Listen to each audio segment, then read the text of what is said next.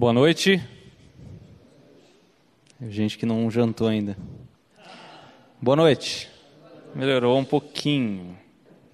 Eu conheço alguns aqui. Ah, agradeço o, o, convite do Barba. Ah, deixa eu ver. Cadê aqui? Já tomei rolinho do bola jogando bola. É. Ah, mas eu tenho o prazer de conhecer algumas pessoas aqui e para mim é um privilégio sempre que eu tenho oportunidade de compartilhar um, um pouco, um trecho da palavra de Deus, eu me sinto honrado e ao mesmo tempo ah, temeroso, porque eu sei que eu tenho nas minhas mãos as palavras do próprio Deus, o Criador dos céus e da terra. Eu não sei você, mas isso me traz muito temor porque se você estuda um pouquinho da complexidade do universo, uh, tem, tem alguém que é da área da saúde aqui? Levanta a mão, por favor. Vocês podem dizer um pouco melhor da complexidade com a qual Deus fez o nosso corpo. É, é uma coisa assombrosamente maravilhosa, como diz o salmista. E você pensar que a, a, a, a inteligência, a capacidade e a, o brilhantismo de Deus é algo que nós não conseguimos alcançar e aquilo que ele deixou em palavras para nós ainda assim é inesgotável. Então, quando eu penso que eu tenho a responsabilidade de compartilhar isso aqui, isso me deixa temeroso, ao mesmo tempo que eu fico honrado por isso. Como tal, eu imagino que alguns de vocês, se não todos vocês aqui, em algum momento da sua vida, já parou para pensar numa palavrinha chamada eternidade principalmente quando a gente é adolescente, para alguns esse, essa época está mais distante do que para outros, mas em algum momento da sua vida você já parou para pensar no que, que significa eternidade? O que, que acontece se eu morrer agora? Ou se eu morrer dormindo? Ou se um carro me atropelar? Ou se eu. Quando você é jovem, você não pensa em parada cardíaca e outras coisas assim. Mas e se eu morrer? E aí?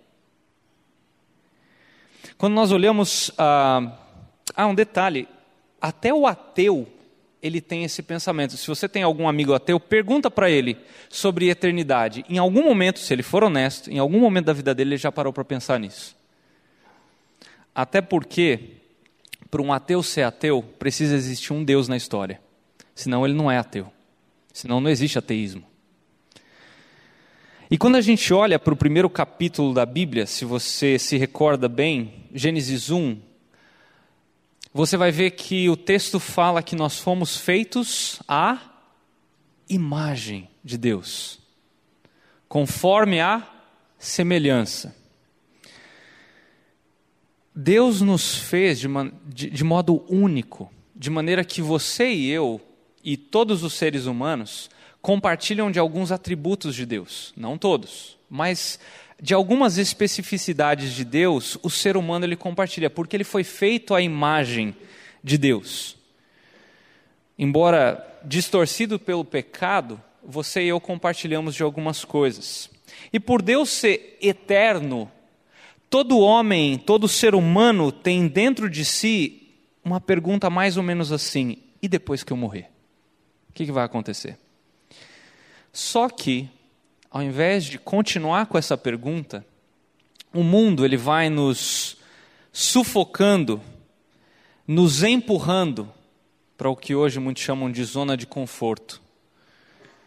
Você já parou para pensar como é que você e eu somos bem egoístas? Poxa vida, esse cara nem me conhece, ele já está me xingando. Não é isso. Pensa comigo, quando você estava se arrumando para vir para cá, você não colocou qualquer roupa. Você colocou uma roupa que você julga ser bonita para que outras pessoas possam olhar para você e ver que você está bem vestido. No caso das mulheres, maquiagem, cabelo, eu sei que para muitos de nós homens não resolve muita coisa, mas a gente faz o melhor para que os outros olhem para nós e achem que você está bonito. Mesma coisa, quando você vai no restaurante, você não compra uma comida que você não gosta, você compra aquilo que te agrada. Mesma coisa, é, roupa, tênis, celular, carro, tudo nós compramos à medida que nosso dinheiro permite, o melhor que nós podemos, porque nós queremos nos sentir satisfeitos com aquilo. E nós somos levados a pensar que esse comprar e comprar e ganhar mais dinheiro e poder ter mais e mais e mais é isso que satisfaz a nossa alma. Pode ver.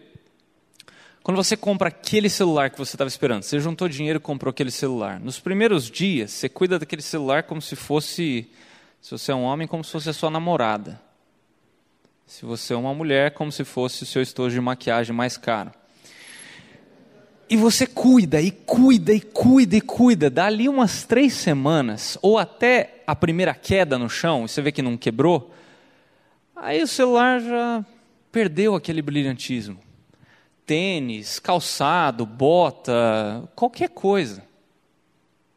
Mas à primeira vista, até a gente comprar, e nos primeiros momentos, a coisa sempre é valiosa para nós. E a gente acha que quando a gente comprar aquilo, e aí você percebe que o celular se torna só uma ferramenta de trabalho, ou às vezes até de distração. Mas eu quero fazer duas perguntas para você que está aqui nessa noite hoje. Eu não acredito que você está aqui por acaso. Eu não sei se você tem o costume de anotar, se você tiver. Eu quero fazer duas perguntas para você. A primeira é o seguinte: o que você veio fazer aqui hoje? Simples e direto. Talvez você, você gosta de cantar, ouvir uma música boa ou até tocar. Talvez você estivesse aqui em cima e depois você sai com uma turma de amigos aí para comer alguma coisa. E o resto da semana? Esse tempo aqui influencia o resto da sua semana, da, da semana que vai começar amanhã? Você vive ou você vive a sua vida no automático? Você vai, acorda, trabalha, ou estuda, faz seu exercício e volta para casa e dorme e come, a coisa se repete, você vive no automático. E aí chega no sábado e chega no domingo, não, agora eu vou me relacionar com Deus. Essa é a primeira pergunta. O que você veio fazer aqui hoje? Como é que isso influencia o resto da sua semana? Segunda coisa, quem é Jesus Cristo para você? Talvez se você é velho de igreja, você vai responder: Não, ele é o filho de Deus. Você vai fazer que nem Pedro, né? Responder na lata assim: Tu és o Cristo, filho de Deus. C.S. Lewis ele falou que Jesus só podia ser três coisas. Uma, ou Jesus era um grande mentiroso, ah, que dizia ser o filho de Deus, ou ele era um louco que levou muita gente a pensar que ele era de fato o filho de Deus, ou ele era realmente quem ele dizia ser. Ou ele era um louco, ou um lunático, ou ele era o próprio Filho de Deus. E uma coisa você tem é, que concordar comigo é que ninguém impactou mais a história do que Jesus Cristo. Ninguém fez as alegações que Jesus fez. Eu não conheço ninguém que tenha mudado o calendário, pelo menos o ocidental, por conta da sua vida, como de fato nós contamos antes e depois de Cristo. Ninguém fez as alegações que Jesus fez, ninguém fez as coisas que Jesus fez. E muitas vezes, você e eu, a gente não dá muita bola para isso.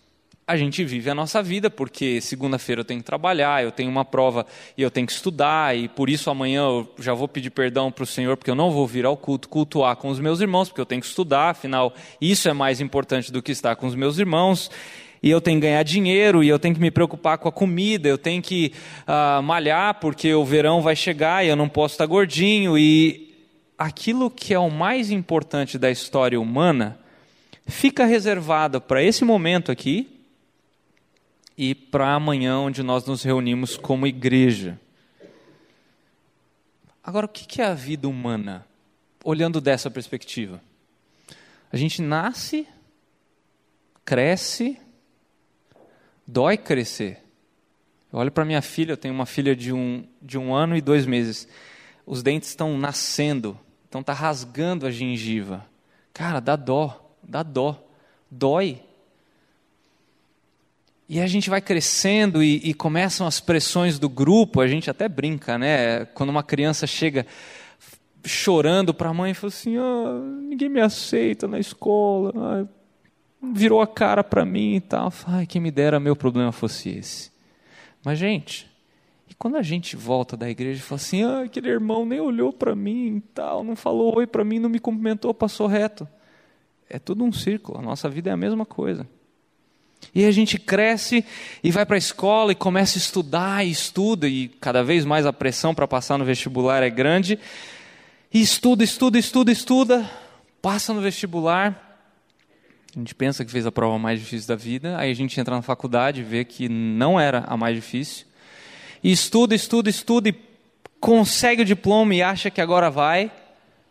E aí fica dois anos procurando emprego. Ah, é, sinto aqueles que ainda estão na faculdade, mas é mais ou menos assim. Aí o que, que você vai ter que fazer?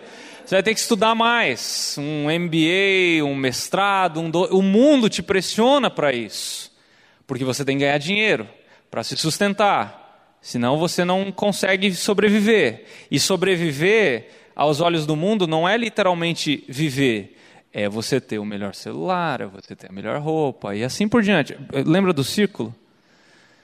E aí você estuda, estuda, estuda, e finalmente consegue aquele trabalho, e aquele trabalho te suga a semana toda, inclusive o sábado, aí você está muito cansado, e aí no domingo você fala, não, eu preciso dormir, e aí não vem ao culto de novo, pede perdão para o Senhor de novo. E a gente se aposenta. E aí se aposenta, depois de ter trabalhado 60, não, depois de ter vivido 60, 65 anos, e acha que quando aposentar a coisa vai. Mas aí começam as doenças, aí tem que pagar médico, aí tem que isso, tem que aquilo, mal dá para aproveitar a vida e aí morre. 70, 80, alguns aí 90 anos, na prorrogação já. É isso que é a vida. É isso que você e eu esperamos dessa vida aqui que nós estamos vivendo. Não, mas eu, eu, eu, eu sou crente, eu penso muito em Jesus, a minha vida é Cristo. É, quem é Jesus para você? Não, Jesus é um cara legal. Ele é o meu exemplo de vida. Ele, ele me ensinou. Eu, quando eu leio as páginas do Novo Testamento, eu vejo que é, Jesus tem princípios morais que eu tenho que seguir. E ele é um bom exemplo para mim. Deixa eu falar para você que isso talvez seja uma das menores relevâncias a respeito da vida de Jesus. Nós temos que ser corajosos o suficiente para admitir que ou Jesus era um louco, ou Jesus era um mentiroso, e se a gente fizer isso, a gente tem que jogar toda a nossa moral fora, porque se você crê que Deus te criou e Ele colocou em você a imagem dele, você tem que entender que a sua moral, certo ou errado, que cada ser humano nasce com isso, veio dele. E se você está dizendo que ou Jesus era um louco ou Jesus era um mentiroso, tira fora isso e a gente passa a viver como animal. É isso que está acontecendo com o mundo lá fora. Tá? Ah, vou entrar em questões polêmicas aqui, mas é só olhar o jeito que o mundo está querendo se relacionar Homem com homem, mulher com mulher, ser humano com animal. Isso não está muito longe de acontecer aqui de maneira livre. Com que é que nós preocupamos a nossa mente? Como é que nós vivemos essa vida aqui? Ou você fala, não, eu acredito que Jesus é o Filho de Deus que ele é eterno, que ele se tornou homem, que ele andou nessa terra vivendo uma vida perfeita que eu nunca consegui viver. Para quê? Para satisfazer a justiça de Deus. Essa justiça era necessária, porque senão você e eu estaríamos eternamente condenados ao inferno. Porque Deus, na sua justiça, precisa julgar o ser humano. E a única maneira de sermos livres desse julgamento é através de um pagamento que você e eu não podemos pagar. Deus se torna homem, porque é só Ele que pode pagar esse, esse preço tão alto. Toma o meu e o seu lugar na cruz. Deus paga pelos nossos crimes, pelos nossos pecados. E agora a gente pode se relacionar com Deus por meio da fé. Eu não sei qual grupo da parábola do semeador que o Thor leu hoje você se encaixa. Eu gostaria que todos aqui estivessem no, no quarto grupo, mas eu não conheço vocês, e por estatística que eu conheço, existe uma boa parcela aqui que está entre o grupo 2 e o grupo 3. Com isso em mente, eu gostaria que você abrisse a sua Bíblia comigo em Mateus capítulo 7. Eu quero ver com você um texto que diz respeito, muitas pessoas dizem que esse texto não diz respeito a nós, mas eu acredito muito que esse texto diz respeito a você e eu. Mateus capítulo 7, nós vamos começar lendo a partir do versículo 13. Algum problema se eu ler na NVI com vocês? Pode ser? Vocês usam aqui a revista atualizada, né? Tá, vamos fazer o seguinte: eu vou ler o texto inteiro na revista atualizada e aí a gente. Eu vou passo a passo com vocês, versículo por versículo, na NVI. Mateus 7, versículo 13. Diz assim: Entrai pela porta estreita, larga é a porta e espaçoso o caminho que conduz para a perdição. E são muitos os que entram por ela. Porque estreita é a porta e apertado o caminho que conduz para a vida, e são poucos os que acertam com ela. Acautelai-vos do, dos falsos profetas, que se vos apresentam disfarçados em ovelhas, mas por dentro são lobos devoradores, roubadores. Pelos seus frutos os conhecereis. Colhem-se porventura uvas dos espinheiros ou figos dos abrolhos? Assim, toda árvore boa produz bons frutos, porém a árvore má produz frutos maus. Não pode a árvore boa produzir frutos maus, nem a árvore má produzir frutos bons. Toda árvore que não produz bom fruto é cortada e lançada ao fogo. Assim, pois, pelos seus frutos os conhecereis. Nem todo o que me diz Senhor, Senhor, entrará no reino dos céus, mas aquele que faz a vontade de meu Pai que está nos céus. Muitos, naquele dia, hão de dizer-me: Senhor, Senhor, porventura não temos nós profetizado em teu nome? E em teu nome não expelimos demônios, e em teu nome não fizemos muitos milagres? Então lhes direi explicitamente: Nunca vos conheci. Apartai-vos de mim, os que, pratic... os que praticais a iniquidade. Vamos orar. Senhor Deus, nós abrimos a tua palavra e nós pedimos nesse momento que o Senhor fale. Não permita que eu atrapalhe aquilo que o Senhor intentou quando soprou esse texto. Nós pedimos isso, Deus, em nome de Jesus. Amém. Ele começa no versículo 13 dizendo: Entra pela porta estreita, porque larga é a porta e amplo o caminho que leva à perdição, e são muitos os que entram por ela.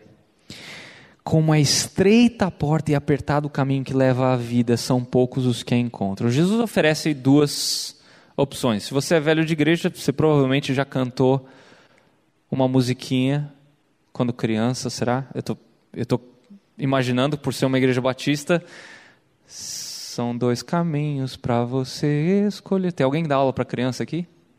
Ninguém. Você conhece a música? Nunca ouviu? Hoje Cristo te estende a mão. Não? Bola fora minha. Tudo bem. Dois caminhos, esquece o que eu falei. Ah, o caminho amplo e o caminho estreito. E Jesus fala: o caminho amplo ou o caminho largo é o caminho do mundo, é a maneira com que o mundo anda buscando coisas superficiais, uh, gente que foca na carreira, foca em bens materiais e, enfim, para poder se divertir, e aí de repente a morte chama. Talvez você conheça alguém nesse estado, ou conhecia alguém nesse estado. E, e eu fico imaginando todo aquele esforço para juntar dinheiro para ter fama, para ter sucesso, e aí a pessoa morre. E caixão não tem gaveta, você não leva nada. Esse é um caminho longe de Deus, é um caminho que se preocupa com o que de melhor o mundo tem para oferecer, mas nada disso satisfaz a nossa alma, que é eterna. Já no versículo 14, Mateus fala, ou Jesus fala aqui em Mateus, como é estreita a porta e apertado o caminho que leva à vida, vida eterna. São, presta atenção nessa, nessa expressão, são poucos os que a encontram. Se você tiver a liberdade de fazer isso na sua Bíblia, se você tem uma Bíblia de papel, grifa esse poucos aí. Existe um outro caminho, que é o de crer que Deus entrou na história humana, na pessoa de Jesus Cristo, de que Jesus é o Criador, ele estava com Deus na criação, sustentador, o Senhor, a verdade encarnada e que nada acontece sem que Deus permita. Esse é o caminho estreito de seguir esse Jesus de confiar naquilo que ele fez por você na cruz, nas suas palavras, e à medida que você confia e o conhece, ele vai transformando a sua vida. Isso deveria fazer com que você e eu pensássemos pelo menos um pouco, sem fazer com que esse momento aqui, os momentos que vamos ter amanhã estudando a palavra de Deus, fossem apenas mais um sábado e mais um domingo da sua vida. De novo, nas suas mãos, seja em papel, seja no celular, você tem as palavras do Criador do universo. Será que isso faz alguma diferença para você? Talvez você tenha uma vida mais ou menos religiosa. Você vem à igreja, você trabalha em algum ministério aqui, você tem um cargo, você toca, você cuida da parte administrativa, você opera som, enfim, talvez você faça alguma coisa aqui. Mas note o que Jesus falou: que o caminho que conduz à vida é apertado e são poucos os que encontram esse caminho. Muita gente pensa que essa passagem aqui diz que muita gente do mundo vai pelo caminho largo e só os cristãos entram pelo caminho estreito. O texto está dizendo o seguinte: dentre os que se dizem cristãos, poucos estão no caminho estreito. Repara comigo, para quem que Jesus está escrevendo aqui? O livro de Mateus ele é direcionado para os judeus. Os judeus naquela época eram aqueles que imaginavam que por eles serem de uma nação escolhida por Deus, que eles estavam automaticamente salvos uma vez que eles cumpriam a lei. Só que a salvação sempre foi pela fé. Lembra de Abraão? Ele foi justificado pela fé, porque ele creu em Deus. Por isso que ele é conhecido como o pai da fé. Desde lá de trás, sempre foi pela fé, nunca foi por obras. Jesus está falando para uma cultura, uma nação que segue, entre aspas, né, a Deus. Agora pensa nós lendo isso aqui hoje são poucos os que encontram essa porta. A gente pode dizer que nós somos cristãos, evangélicos, a gente pode vir à igreja, ter uma rotina aqui, inclusive de ministério, e não importa quantos anos você tem de igreja. Conversando com o pastor Glenn outro dia, eu contei a história da minha bisavó, que serviu na igreja a vida inteira, literalmente. E com 92 anos, ela se rendeu ao Senhor Jesus, perto da morte porque ela tinha entendido que a vida dela tinha sido investir na igreja local, no prédio, nas pessoas, mas ela nunca tinha depositado a sua confiança na cruz de Jesus. Aí Jesus fala: dentre vocês, eu estou falando para vocês, judeus, povo de Deus, dentre vocês, muitos não vão encontrar salvação, porque vocês estão trilhando o caminho largo. Olha o versículo 15. Cuidado com os falsos profetas, eles vêm a vocês vestidos de pele de ovelhas, mas por dentro são lobos devoradores. Jesus predisse, os apóstolos predisseram nas suas cartas no decorrer da história. A própria história da igreja disse e mostrou que a igreja iria ser bombardeada com falsos profetas, e o, o Brasil está cheio deles infelizmente. Homens que pregam prosperidade, mas os únicos que prosperam são eles.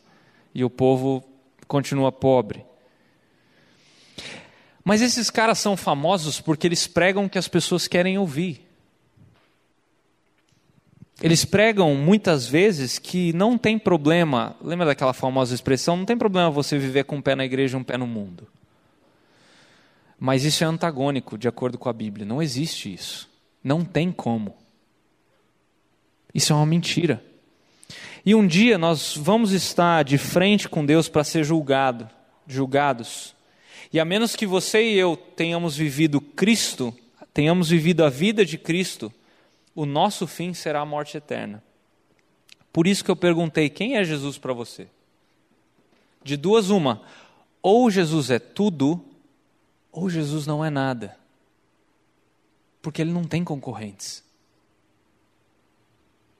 Jesus não pode ser só uma pessoa com quem você se relaciona no sábado e no domingo. E no resto da semana você vive a sua vida a parte de Deus. Olha o versículo 16. Vocês os reconhecerão pelos seus frutos. Falando do versículo 15. Pode alguém colher uvas de um espinheiro ou figos de ervas daninhas? Sim, o texto está falando de falsos profetas, mas eu creio que a gente pode aplicar isso aos cristãos. Você se diz cristão?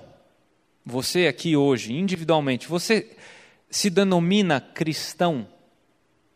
A palavra cristão significa você é uma pequena representação de Cristo, ou um pequeno Cristo. Se você diz que sim, as pessoas à sua volta vão comprovar por aquilo que você vive, pelos seus frutos, é o que o texto diz aqui. Nós não somos salvos por obras, somos salvos pela fé em Jesus. Mas aqueles que têm a fé em Jesus são transformados eles se tornam novas criaturas, vivendo de uma vida diferente. A mudança é interna. É uma mudança no nosso próprio ser, ontológico. A mudança é ontológica. Agora, se por acaso Deus não é o centro da sua vida, comece a se preocupar. Porque pelos frutos vocês serão conhecidos. É o que o texto diz. E ainda no versículo 16: pode alguém colher uvas de um espinheiro ou figos de ervas daninhas? Essa é uma pergunta que Jesus estava fazendo. E eu meio que viajo na cena tentando imaginar como é que seria Jesus conversando com esses judeus, né? E aí ele fala isso. Oh, oh, deixa eu fazer uma pergunta para vocês. Ah, figos, eles não são encontrados em ervas daninhas, são? E aí o pessoal, claro que não, Jesus. E uva? Dá para dá colher uva de um espinheiro? E aí, Jesus, o senhor é carpinteiro, né? O senhor não entende muito de botânica, não.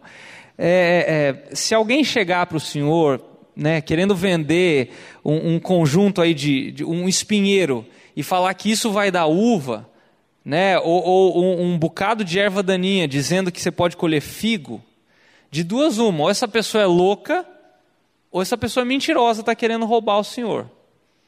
Aí Jesus olha para eles e fala: O mesmo vale para você, que diz ser meu discípulo, diz ser um cristão, mas não dá frutos de um cristão. Ou você é mentiroso, ou você é louco. Porque pelos frutos conhecereis. E ele continua no versículo 17 e versículo 18: Semelhantemente, toda árvore boa dá bons frutos, mas a árvore ruim dá frutos ruins. A árvore boa não pode dar frutos ruins, nem a árvore ruim dar frutos bons. O homem nasce moralmente depravado. A maioria das religiões vão concordar com isso. Tem alguma coisa errada com o ser humano.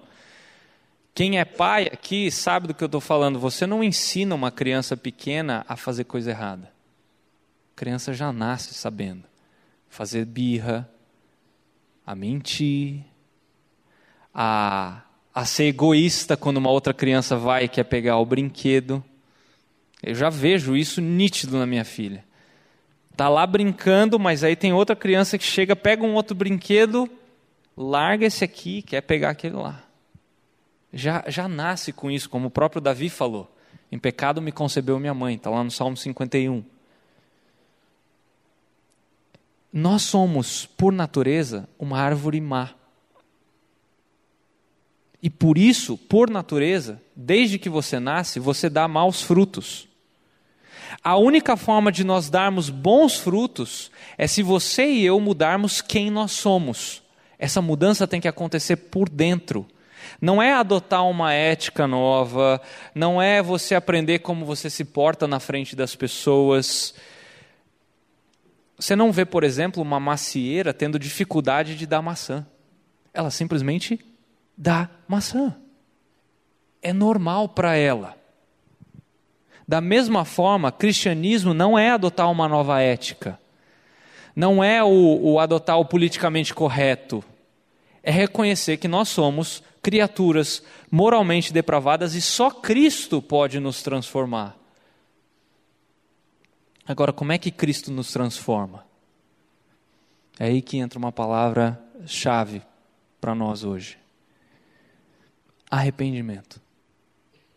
Quem se arrepende, entendendo que é moralmente depravado e que não pode fazer nada para alcançar o favor de Deus, e confiando no sacrifício de Jesus na cruz para o perdão dos pecados, aí sim Deus opera uma mudança de dentro para fora na vida dessa pessoa. Eu posso garantir para vocês que a parte de Cristo nesse salão aqui, eu sou a pessoa mais podre, depravada e nojenta, moralmente falando. Mas quando eu recebi a Cristo, eu me arrependi da vida que eu levava e eu confiei no sacrifício que Jesus fez na cruz e na sua ressurreição. E isso me deu vida. A Bíblia chama isso de ressurreição dos mortos. Não tem como um morto se auto-ressuscitar. Deus foi lá e me tocou. E aí eu me arrependi dos meus pecados. Agora eu pergunto para você: isso é uma realidade na sua vida? Isso já aconteceu com você de maneira marcante, de forma que isso transformou o seu ser de dentro para fora? Ou você continua na sua vida de vir aqui à igreja todos os sábados, domingos, e você vive essa vida no automático? E isso ah, legal, às vezes eu até choro determinado cântico aqui, mas é, Ou é só uma religião que não transformou a sua vida e talvez até amorteceu a sua consciência? De forma que agora você brinca no caminho largo, esse caminho que leva à morte. E Jesus continua no versículo 19, ele fala: toda árvore que não produz bons frutos é cortada e lançada ao fogo. Está cheio de pregador por aí que não fala de pecado hoje em dia. Eu já ouvi um que disse o seguinte: Não, eu quero pregar os ensinamentos de Jesus.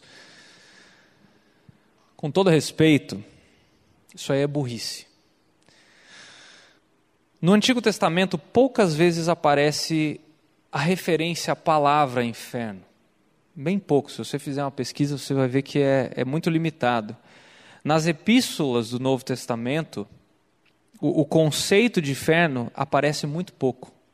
Você sabe onde é que você encontra com densidade? Se você quiser estudar o que é o inferno, a descrição de inferno, sabe para onde você vai? Para os quatro evangelhos. Jesus fala muito de inferno. Aliás, ele fala mais de inferno do que todos os outros escritores da Bíblia juntos. Aí nós falamos: ah, mas eu não quero essas coisas aí de religião, só quero amar as pessoas como Jesus amava de novo, me desculpe a sinceridade, isso é inventar um Jesus que não existe. O Jesus da Bíblia, ele adverte, ele clama às pessoas para que elas não caminhem para o inferno. Isso é amor. E o inferno, diferente do que se diz por aí, não é um lugar onde Deus adora torturar pessoas ou um lugar onde Satanás reina e, e, e ele faz perversidade com todo mundo que chega lá. Ah, então o inferno não é tão ruim. Não, ele é pior do que isso. Porque no inferno é onde a justiça perfeita e santa de Deus atua para sempre. Lá nós vamos, aqueles que não depositaram a sua confiança em Cristo, vão para lá para sofrer a ira santa e justa de Deus por toda a eternidade. E sinceramente, esse é o pior lugar para a gente estar. Isso te preocupa? E se você morrer hoje? Você tem certeza de que você não vai para esse lugar? O versículo 20 é interessante porque ele repete o versículo 16. Ah, a impressão que dá é que Jesus está querendo enfatizar isso. Seremos conhecidos pelos nossos frutos. E ele prossegue no versículo 21 dizendo: Nem todo aquele que me diz Senhor, Senhor, entrará no reino dos céus, mas apenas aquele que faz a vontade de meu Pai que está nos céus. Jesus é de uma cultura hebraica. E quando se quer enfatizar algo no hebraico, quando você está escrevendo lá no Word, você grifa a palavra e coloca em é, negrito. É assim que você faz para enfatizar uma, uma palavra. No hebraico, o que, que você faz? Você usa de repetição. Por isso que nós cantamos o hino: Santo, Santo, Santo é o Senhor. Da mesma forma que Isaías falou isso.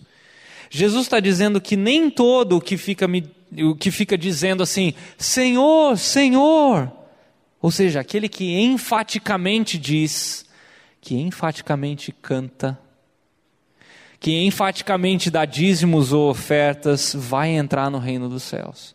Quem que vai entrar? Aquele que faz a vontade de Deus. De novo, será que fazemos a vontade de Deus ou a gente vive o nosso próprio modelo moral de cristianismo? O nosso código de conduta pessoal e só quando interessa a gente vai para a Bíblia?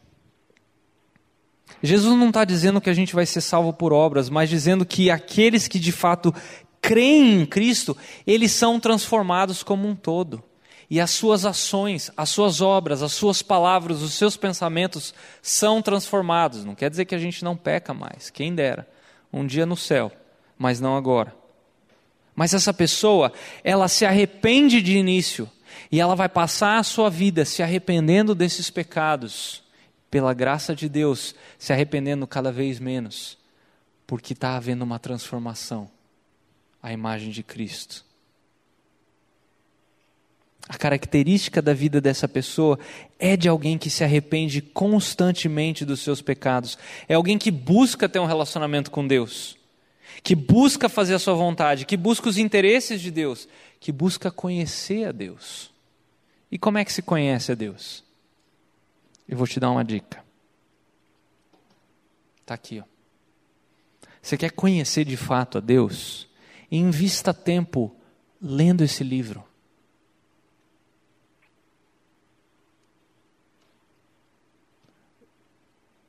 Deus ele gosta de leitura. Se ele não gostasse, ele dava uma televisão para a gente. Mas ele deu um livro. Se ele deu um livro, é para a gente estudar esse livro.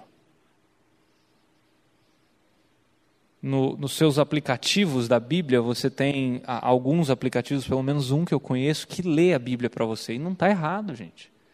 Aliás, no Antigo Testamento era assim que era feito, a transmissão era oral.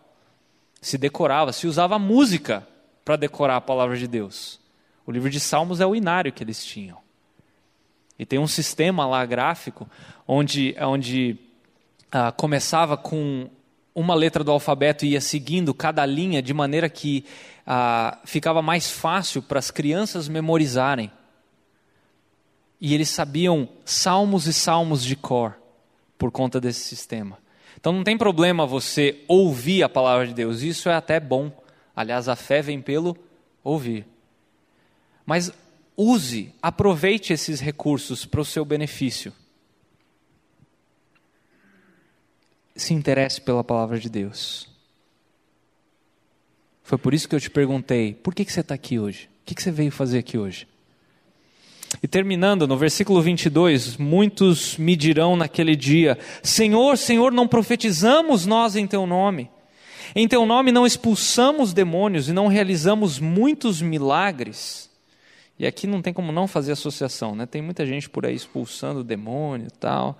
Mas contextualizando para nós aqui, talvez um dia você tenha até repetido uma oração num acampamento, seja da igreja, um outro acampamento por aí afora, ou numa reunião, talvez num culto você tenha, não sei de onde você veio, talvez você tenha levantado uma mão Deixa eu falar uma coisa para você: repetir uma oração, levantar a mão, não salva você.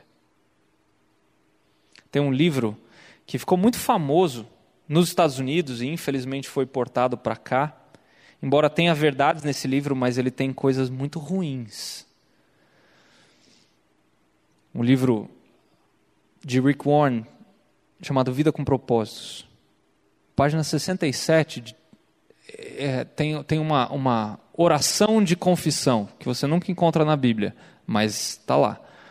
E aí acaba essa oração, ele fala: se você fez essa oração, você agora faz parte da família de Deus. Eu falei, gente do céu. Eu não tenho como garantir se o Barba é salvo, porque ele repetiu uma oração. Eu tenho como caminhar junto com o Barba e ver as ações dele. Ainda assim, eu não conheço o coração dele. É ele com Deus. Mas a gente observa pelos frutos. Você consegue enganar uma pessoa por um tempo, mas tem determinadas atitudes. Aliás, é, é fácil né, para você saber se um homem, homem do sexo masculino é salvo. Ah, coloca ele no campo de futebol para você ver.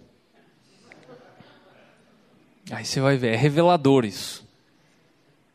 As mulheres, eu, depois eu preciso de um exemplo, porque eu realmente eu, eu não sei um, um exemplo que, que possa servir para vocês. Mas. Hã? Salão de beleza, ver quem chegou primeiro. Mas, gente, repetir uma oração, levantar uma mão, não salva ninguém. Se, a, se você não entendeu o que Cristo fez por você, se você não se arrependeu por você mesmo, isso não adianta nada. E talvez você esteja na igreja, vivendo essa vida no automático. Você sabe ah, vários versículos de cor, você já ouviu trocentas pregações mas isso não gerou uma transformação genuína em você. Talvez você tenha até chorado com aquele pianinho tocando no fundo, né? Gente, isso não é conversão. Isso é confiar no ato de levantar a mão, no ato de repetir uma oração. O verdadeiro cristão, quando ele é perguntado sobre a eternidade, ele vai falar algo mais ou menos assim: Eu vou para o céu porque, apesar de miserável, sujo, nojento pecador que eu sou, o sangue de Jesus me lavou. E ele continua lavando os meus pecados. E em Cristo eu sou uma nova criatura. Não por minha causa, porque não existe nada de bom em mim. O foco é Cristo. E Jesus encerra no versículo 23 dizendo: Então lhes direi claramente: nunca os conheci. Se eu for para Washington e parar ali no portão da Casa Branca e tentar entrar, vai ter um guarda que vai me parar. E aí eu falo assim: não, não, não, eu, eu conheço o Trump, tá, tá tudo certo. O que, que você acha que vai acontecer comigo? eu vou preso. Não importa o que eu disser, não importa o que eu confesse, eu posso mostrar um selfie que eu tenho do lado do Trump, não importa. Eles não vão me deixar entrar só porque eu disse que eu conheço o presidente dos Estados Unidos. Mas se o Trump, em pessoa, sair da porta da Casa Branca, olhar para mim no portão e falar para o guarda, eu conheço ele, aí eu entro. Por isso que eu perguntei, quem que é Cristo para você? Nós dizemos que conhecemos a Cristo, mas será que Cristo conhece você? A palavra conhecer no contexto judaico tem a ver com um relacionamento bem íntimo. O que Jesus está dizendo aqui, apartai-vos de mim, eu nunca conheci você. Você frequentava a primeira Batista de Londrina, mas eu nunca encontrei você lá. Nós nunca conversamos, nós nunca andamos juntos. Nós nunca tivemos comunhão. Ah, mas eu vou na igreja. Jesus vai falar: Eu não te conheci lá. Apartai-vos de mim, vocês que praticam iniquidade. Essa palavra iniquidade significa sem lei. Jesus está dizendo o seguinte: Apartai-vos de mim, vocês que se chamam meus discípulos, mas vivem como se eu nunca tivesse dado uma lei para você obedecer. Vivendo apenas naquilo que acham mais correto. E aí eu pergunto: você se preocupa em conhecer a lei de Deus, como os salmos se referem à palavra de Deus? Quebra seu coração e você se arrepende quando você não faz a vontade de Deus? Eu, eu vou dar um exemplo simples. Você fica triste e você se arrepende quando no trânsito, no seu pensamento, você assassina uma pessoa que te fechou? Ou isso já virou rotina e para você, você faz isso normalmente? As pessoas olham para você e você, assim, por fora, parece que não aconteceu nada. Está tranquilo. Por dentro, aquela pessoa já estava morta com as, as suas duas mãos no pescoço dela. Você se arrepende disso? Isso é um pecado, gente. Eu não sei, não sei se você sabe, mas isso é assassinato. É o que Jesus fala. Quando você peca, isso entristece o seu coração e você se arrepende e pede perdão a Deus e à pessoa a quem você ofendeu, ou hoje você vive já numa vida que isso aí é normal. Se você diz aí no seu coração, onde só você pode saber agora, não, realmente esse não é o meu estilo de vida, eu, eu não me arrependo. Talvez eu acho que eu, eu nunca tive essa vontade de pedir perdão a Deus pelos meus pecados.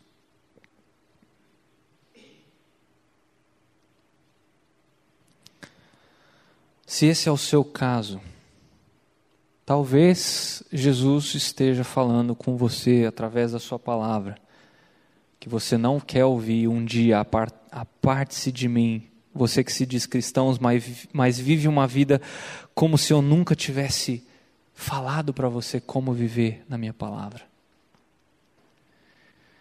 Só que eu tenho uma boa notícia para você: você ainda não morreu e você está ouvindo isso agora. E eu quero dizer para você com todo o coração: se arrependa dos seus pecados e busque a Deus. Busque conhecer a Cristo. Tire dúvidas com pessoas que você conhece nessa igreja que podem sanar suas dúvidas em Cristo pessoas que conhecem bem a palavra de Deus. Quebre o orgulho que talvez exista no seu coração. E busque ajuda. Entenda exatamente quem você é em Cristo, ou quem você pode ser em Cristo. E quem você é sem Cristo. Porque eu sou uma pessoa que vocês não conhecem. É fácil eu falar que você é podre, imundo, merecedor do inferno. Mas ouça isso de quem está mais próximo de você. Eu garanto que essa pessoa teme ao Senhor, ela vai falar que a parte de Cristo você é tudo isso e muito mais. Porque é isso que a palavra de Deus nos diz a nosso respeito. Só que Cristo veio para pagar a dívida e apagar essas qualidades negativas que eu acabei de falar sobre nós. Invista tempo conhecendo a Deus, invista tempo estudando a Bíblia, se lance em Cristo, conheça Cristo. E se você se arrepender e se entregar para Cristo, Ele vai gerar transformação em você. Onde você vai ter um relacionamento com o Criador do universo, um relacionamento pessoal. Talvez você esteja nesse grupo. Talvez exista um outro grupo, talvez não, eu creio que exista um outro grupo aqui daqueles que já foram salvos por Cristo.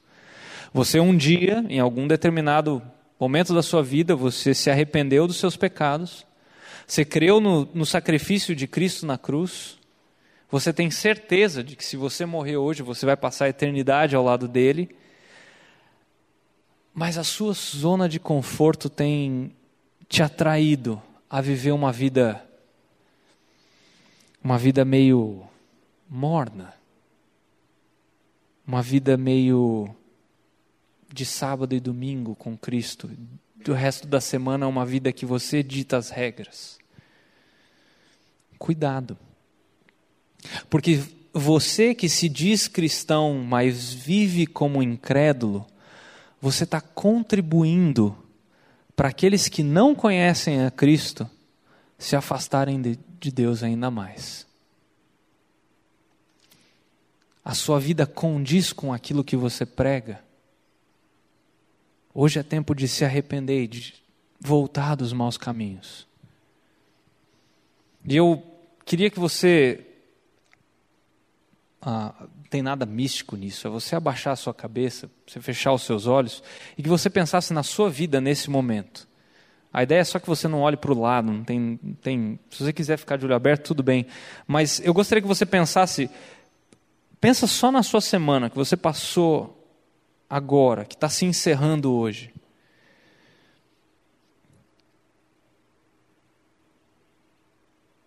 Para você que talvez se encaixa naquele grupo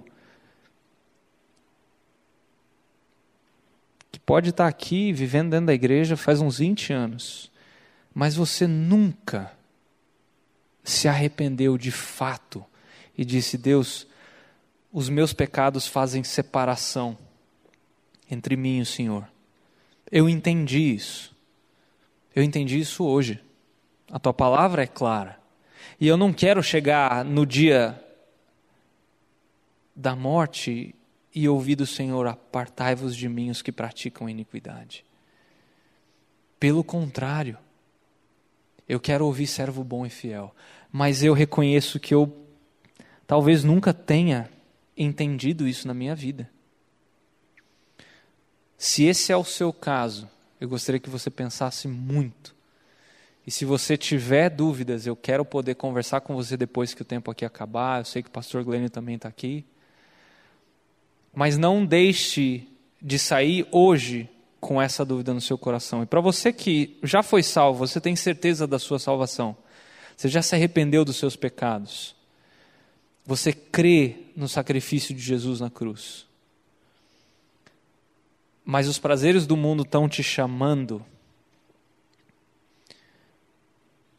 E você tem o desejo de largar isso. Você quer viver uma vida que agrada a Deus. Você tem um tempo agora que eu quero dar para você, onde você diz para Deus: Deus, eu estou arrependido, ou algo parecido. Deus, eu, eu quero mudar. Eu estou longe. E eu gostaria que hoje eu voltasse a caminhar perto do Senhor.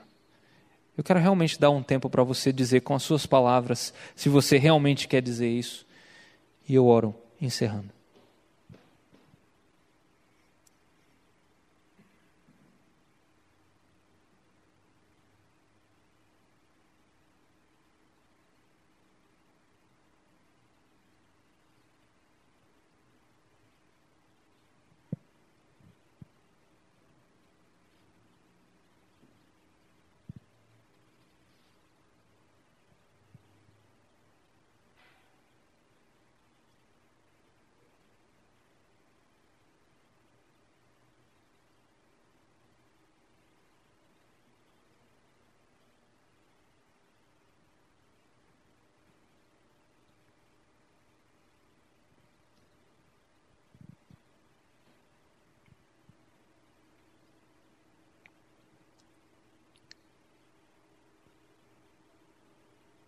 Senhor Deus, eu te agradeço porque o Senhor nos alertou através da vida do teu filho do fim que o homem tem se ele não encontra a salvação em ti. E o meu desejo nessa noite é que ninguém aqui nesse salão saia sem ter essa certeza. Mas eu não conheço os corações aqui, eu, mal conheço o meu. Por isso eu peço que se existe alguém aqui, Deus, se existem pessoas que não têm um relacionamento pessoal contigo, pessoas que talvez estejam até convencidas, mas não convertidas pelo teu espírito. Sejam pessoas que chegaram agora a essa igreja ou pessoas que estão aqui há muitos anos. Que o teu espírito possa tocar nessas pessoas, incomodar essas pessoas, de maneira que elas, por causa da tua graça que é irresistível, dobrem os seus joelhos diante do Criador, Salvador e Senhor e para aqueles, Deus, que têm um relacionamento contigo, mas talvez, talvez estejam vivendo uma vida um tanto rebelde.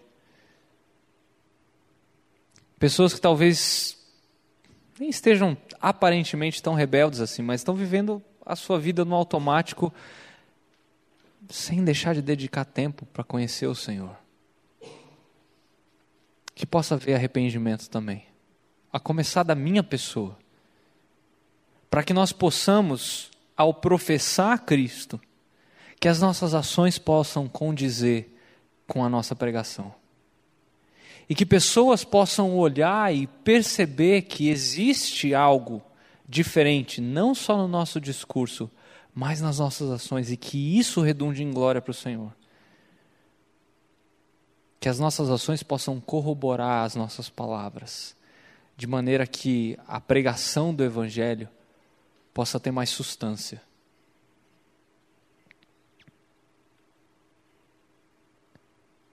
Eu não sei o que, que o Senhor tem para cada um aqui, Deus, mas eu sei aquilo que o, seu, que o texto fala, e ele diz que são poucos os que vão encontrar, e isso é um alerta veemente para todos nós aqui. Mais uma vez, eu peço que o teu espírito incomode aqueles que não te conhecem e aqueles que te conhecem estão talvez vivendo uma vida ah, mais perto dos prazeres do mundo do que na tua palavra. Que possa haver transformação a partir de arrependimento aqui, Pai. É o que eu peço ao Senhor no nome de Jesus. Amém. A Livraria PIB Londrina procura selecionar cuidadosamente seus títulos e autores a fim de oferecer um conteúdo alinhado com o Evangelho de Jesus Cristo. Bíblias, livros de teologia, devocionais, literatura infantil, biografias, comentários bíblicos e muito mais. Dispomos também de um acervo de CDs e DVDs das mais de 5 mil mensagens ministradas na primeira Igreja Batista em Londrina. Visite a Livraria PIB Londrina e conheça ainda mais.